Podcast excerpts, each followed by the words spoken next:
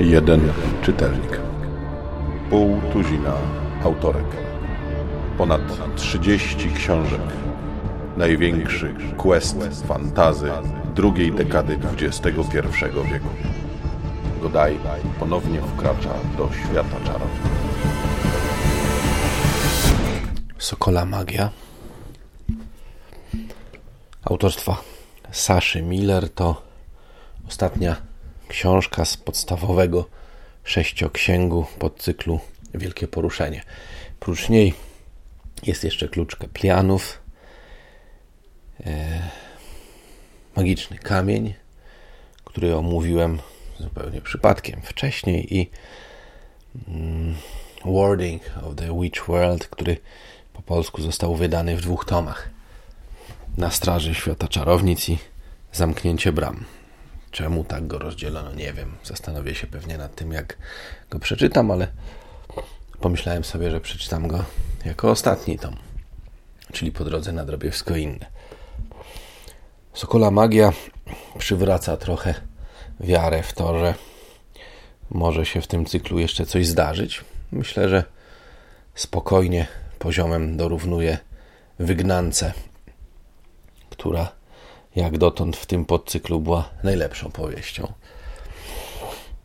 Zresztą, no nie oszukujmy się, po naprawdę twardym wyżygu, jakim było na skrzydłach magii, czy też jak to w oryginale się nazywało, my kobiety, e, wszystko wydawałoby się dobre.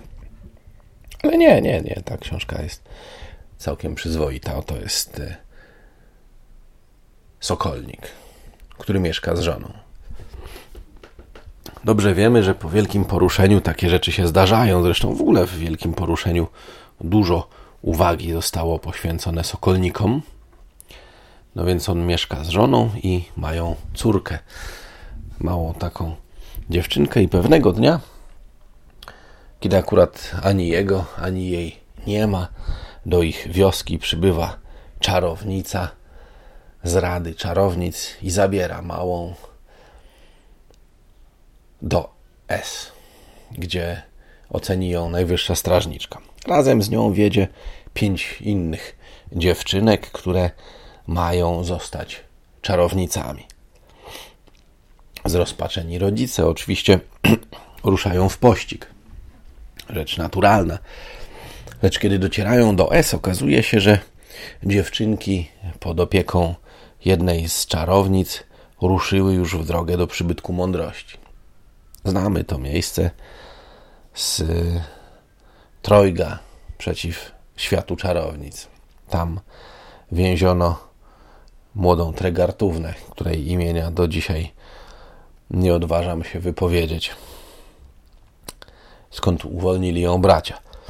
Dziewczynki jednak nie docierają do samego przybytku, gdyż po drodze napadnięte zostają i porwane przez Alizończyków na polecenie kilku ocalałych kolderczyków, którzy w twierdzy Alizon znaleźli schronienie.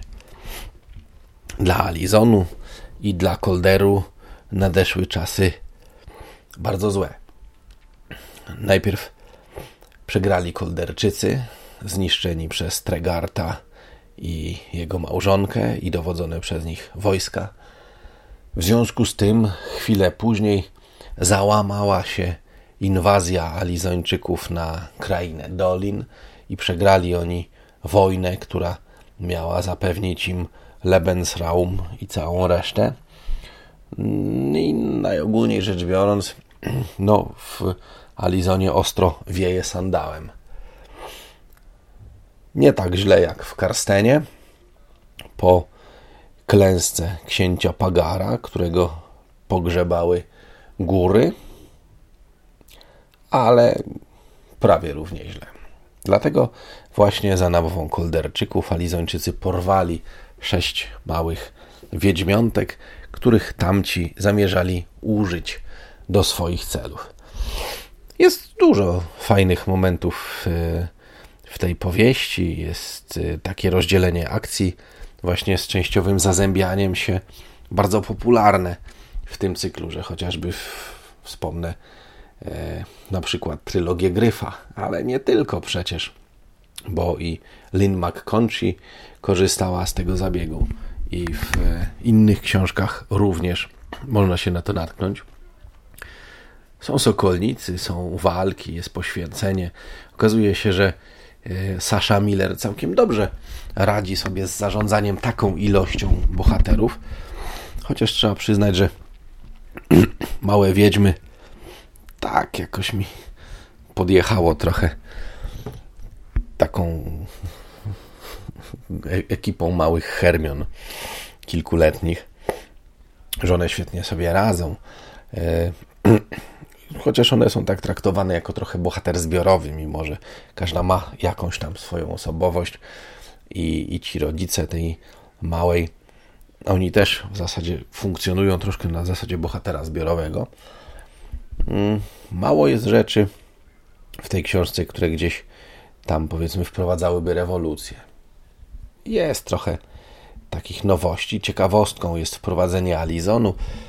Zresztą mm, bardzo dobrze potem jest to rozwijane w omówionej przeze mnie wcześniej, ale de facto późniejszej, jeśli chodzi o chronologię cyklu, książce Magiczny Kamień, w której są zresztą odwołania do wydarzeń z Sokolej Magii. Ostatecznie wszystko kończy się dobrze dla wszystkich e, i muszę przyznać, że dla mnie również ta lektura, jakakolwiek by nie była, to jednak jest e, takim dobrym zakończeniem, wyciągnięciem z naprawdę koszmarnej traumy, jaką był tom poprzedni. Także jeśli chodzi o wielkie poruszenie,